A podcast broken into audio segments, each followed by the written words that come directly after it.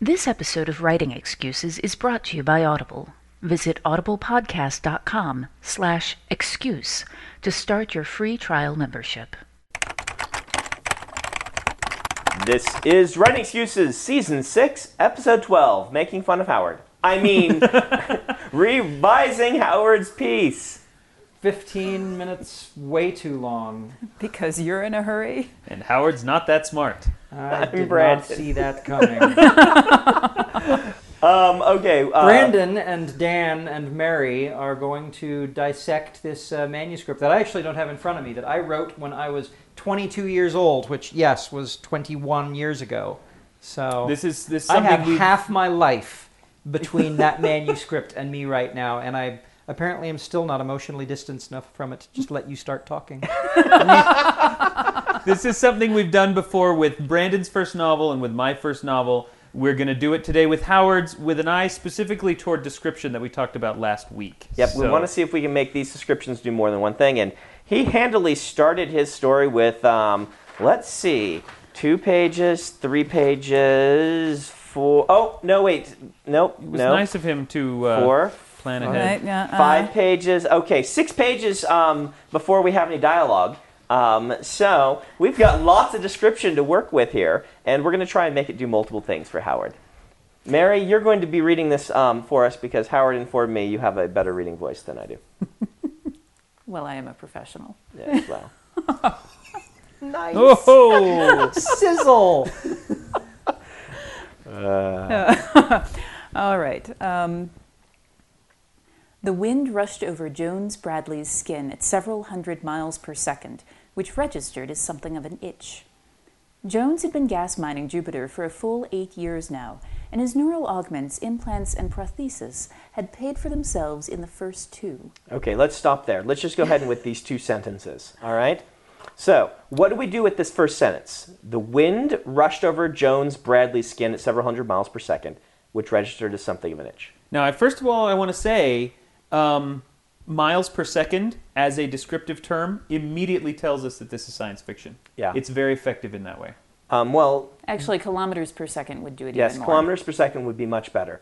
I suppose. No, I I agree. And what would be even better than that would be for me to have gone in and figured out what the densities of Jupiter's atmosphere are like at various altitudes, so that I know whether or not that speed is going to burn up, uh, you know, conventional materials. There's- Right. There's all sorts of science considerations in that first sentence that Yeah, let's let's step away from those because we're not talking about that specifically. Um, there is something really good happening in this sentence.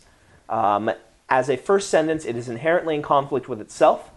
You say wind is coming at several hundred miles per second, and it's only an inch, um, which you've got a, you've got a, a, a backtrack on us. You've got um, it- it's actually a nice first sentence, um, except for the fact that it kind of glares at me um, because it registers as something of an itch.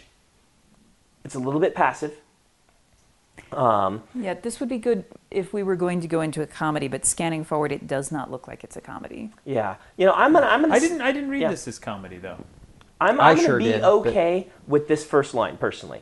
Um, I don't know that I would ask for heavy revisions on this as long as the next line brings me full into, you know, this is kind of abstract. Oh dear. well, let's Okay, go well, into that next let, line. Let, let me say one thing before we leave this sentence. Uh, the name Jones Bradley's Jones Bradley. That's a first name as a last name and a last name as a first name. And I had to read it two or three times to figure out exactly what the guy's name was. Had Which I is- to, had I this to do over, um, the name would be the first thing to go. Well, there you go. All right. So, second sentence. Let's hear it again, Mary, and then we'll talk about it. Jones had been gas mining Jupiter for a full eight years now, and his neural augments, implants, and prostheses, oh, goodness, had paid for themselves in a f the first two. I am a professional. Yes. Well. All right. So at this point, we're going into concept. Yeah. Um, and I personally feel, as um, a reader, um, this is a weird enough situation he's in. I need two or three more lines of description so that I know what he's doing. I mean, the wind is rushing over his skin. Where is he? Um, and this is actually this is this is a common problem I noticed in new writers writing. You don't always have to start off with a big description of where someone is, but when it's as unusual as this, I need some blocking early on. Well, see, and the, the reason that that's effective is because that's description of action rather Right. than description of, of Right.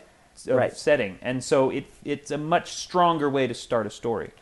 Um, now, Well, uh, see, I would I would say that this could actually be doing a lot more than it is. yeah, let's talk Oh, about making it do more. yes. Let's make this sentence do more.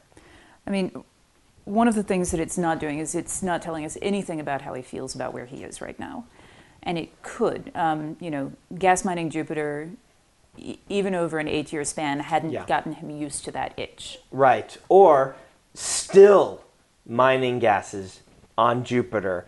If you just that one word makes him seem weary of it. Or if instead he's loving the fact that he's on Jupiter away from his ex wife.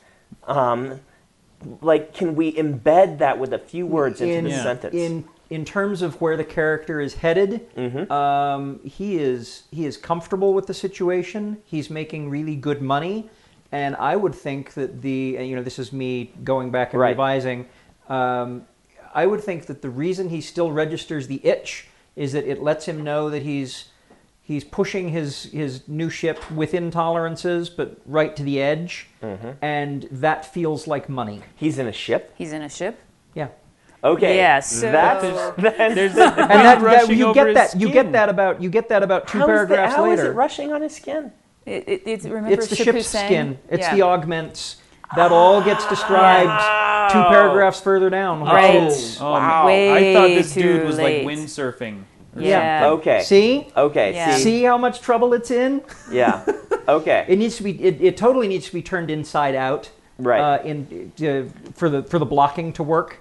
Okay. Um, Um, why don't we skip the several paragraphs of um, uh, yeah? Sorry.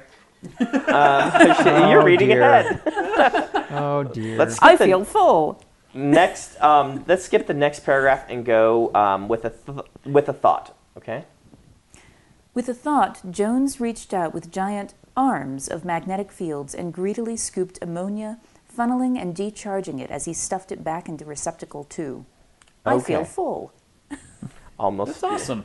Yeah. Now, okay. see, there, there, I think that there's a, a big conflict that a lot of authors struggle with there, which is on the one hand, you want to say this is very normal for him to think of the ship as his own body. Yes. And that says something cool about the setting. But on the other hand, you still need to communicate it to a reader who doesn't understand that. Yep. Um, and uh, this is, I mean, on the one hand, your instincts were good to make it feel natural, but Yeah. it's disorienting. It's hugely disorienting. It is hugely disorienting, and like I said, if I had it to do over, uh, I think I would need to turn it inside out and say, or, or you know, front to back, and say Mm-hmm. he's in a ship, and then start telling you, and the ship's hull feels like his skin, and the Right. elec- electromagnetic fields feel like arms, and the holds feel like his belly, and Yeah. And that, that would need to be right at the start. Um, But you could do that in the existing first line. Yes. Yeah, you really could. The wind rushed over Jones Bradley's ship at several hundred miles per second, which registered as something of it, uh, at- which registered on his skin as something of an itch. Or registered I mean, to badly. his enhanced mind Yeah. as an inch upon, as if the metal were his skin. Yeah. Um, that's that right there is a better first line because we retain a lot of the inherent conflict, but we're setting us in what's going on um, as well. Everybody in your crew identifies as either Big Mac Burger, McNuggets, or McCrispy Sandwich. But you're the filet fish Sandwich all day. That crispy fish, that savory tartar sauce, that melty cheese, that pillowy bun. Yeah, you get it.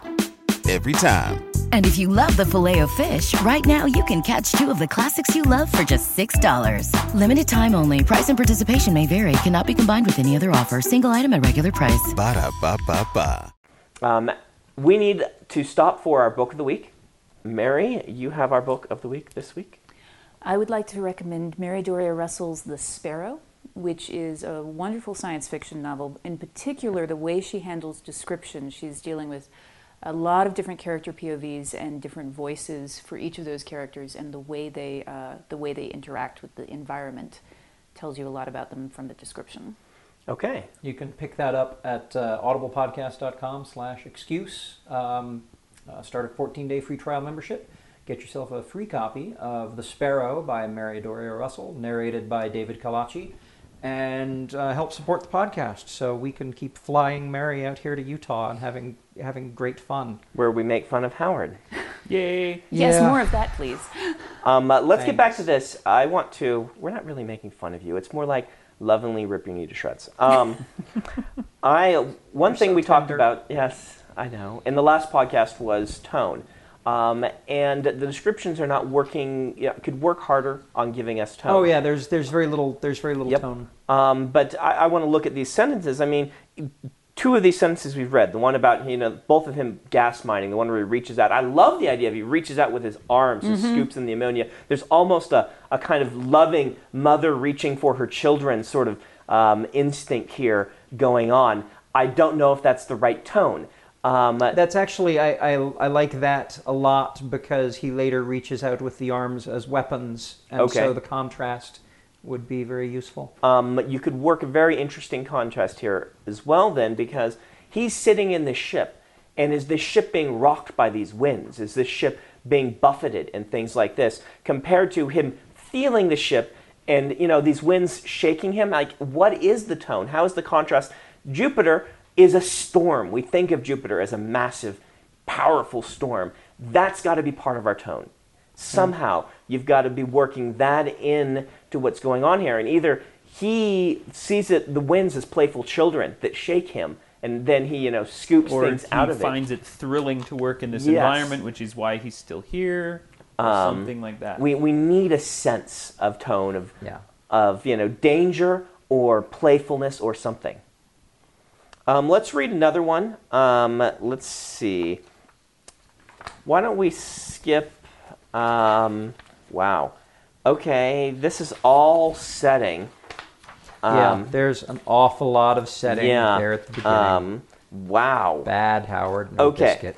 three silver spots on the horizon. Do you see that one Yep. mary Three silver spots on the horizon called immediate attention to themselves when they began charging high energy particle coils, an action that showed very clearly on Jones's field strength sensors. okay. So how can we make this sentence do multiple things? Well, first of all, I assume, from reading ahead, that uh, this is weapons being charged, and that this puts him in danger. And yet, it's an incredibly distanced and clinical way of describing there are three ships charging weapons on me. So I would add Yes. some sense of danger to And this one of the reasons, and here here I am defending it. Uh, he's never been in a fight. Okay. He's not in an environment where he is expecting. He's never seen a warship. No, that's Mm-hmm. good information for us to get. At that point, we don't need that sense Yeah. of threat. We maybe want to continue this sense of playfulness. Oh, something new. Every day on Jupiter brings yeah. something new. Well, see, and in that sen- in that we need a sense of curiosity. Mm-hmm. Well, it, the next sentence is is that they these particle accelerators. I'm paraphrasing, but only have he, he recognizes that they're only good for punching holes in things, and then Right. he dives and runs. Right. Though I, I still think this sentence, just hearing what he said, might work better as, what is that? And Yeah. then his sensors beep, and he's pulled out of being this fun child, swinging through the winds, and suddenly he's a man in a ship again. And on this flashing screen is, warning, weapons charged, pointed at us. And he goes into panic mode. And so you can have this whimsical, you know, of course, you have to cut this whimsical first three pages into a whimsical two paragraphs. Yeah. Um, and then we have a really sharp contrast, which will work great for this story and pacing wise, because of this kind of leisurely beginning where we're getting used to this idea of a man with you know a ship that has arms, and then boom, we're back in the cockpit. Um, and he's lost his fun, and now there's danger and threat. And we can shift tones really dramatically with the word choice there. I completely agree with that. Um, one thing we're not getting here, also, and let's let's just back up, is we we're not getting individual personality from him, and this is a different way to go. With the paragraphs I just described, you probably wouldn't want to put very much of that in, but you know we're we're doing this to illustrate. Another way to take this would be to work into him quirks of who he is, what makes him him, what makes him tick, What is he interested in? What are his hobbies? That Yeah, and the reason those things are missing is because when I wrote this, I did not know any of that. Mm-hmm. This was a character who was being defined by the circumstances into which he was thrust, which we haven't really seen yet. You know, the, the, the character development that I had in mind Right. for him, we, yeah, it, it, well, it the, the good happened. news is that would, kind of stuff would be easy to add. I mean, one Yeah. of the first Yeah. things we get is he's been mining Jupiter for eight years. He's paid off his augments. Talking about why he's still here. Does he enjoy his job? Does he hate his job? What is he saving money for? All of Yeah. those kinds of things would be very simple. You know, I but those work are it- all those are all presented as backstory, Right. I abhor. Um, right, but just- here, here's the thing. Here's the thing. You could work these augments. The way I might go with this is say, you know, make the augments do more than one thing. He's bought augments that somehow reflect his personality as well, as his job. He's got an augment that lets him play chess with somebody back on Venus. Um, and he's playing chess while he's doing this, or he's bought an augment that you know allows him to make music by you know tapping his fingers, or something like this, so that we start to build a personality into a plot device. Right. Absolutely. The other thing that's going on um, in these sentences is you're doing a lot of uh, reported sensations. A report Yes. like uh, called immediate attention to themselves. Yep. Uh, showed very clearly, and then back on that first one, registered as. Yep. Um, and you can you can get away from those by um, you know things like uh, on Jones's field strength monitors, uh, three silver spots popped up. Yeah.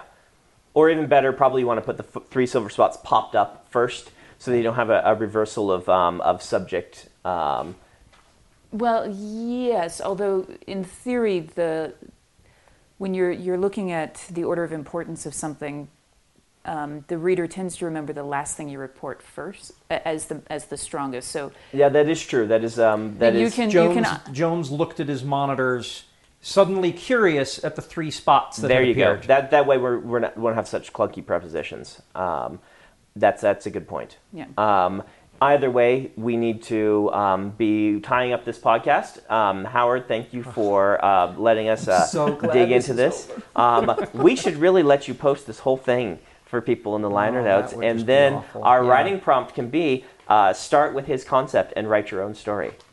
nice. Very good. All right, this has been Writing Excuses. You're out of excuses. Now go write. If you aren't familiar with Locus Magazine, they're a long standing and respected website, magazine archive, and resource for science fiction, fantasy, and horror. Basically, they're the industry magazine for our genre. They also run the annual Locus Awards, a top tier award that recognizes new, diverse, and excellent voices in speculative fiction. They tell the storyteller's stories through author interviews, book reviews, curated reading lists, international industry news, obituaries, and more. Locus has meant a lot to me, both personally and professionally. In my career, I've been interviewed by them, and I've also turned to them as a source of understanding who is involved in the industry. Locus is holding their annual fundraising drive to keep their doors open, lights on, and future bright. I'll be contributing to their crowdfunding campaign by donating a cutscene, some original art, and a couple of other things like do you want to do a one on one chat with me?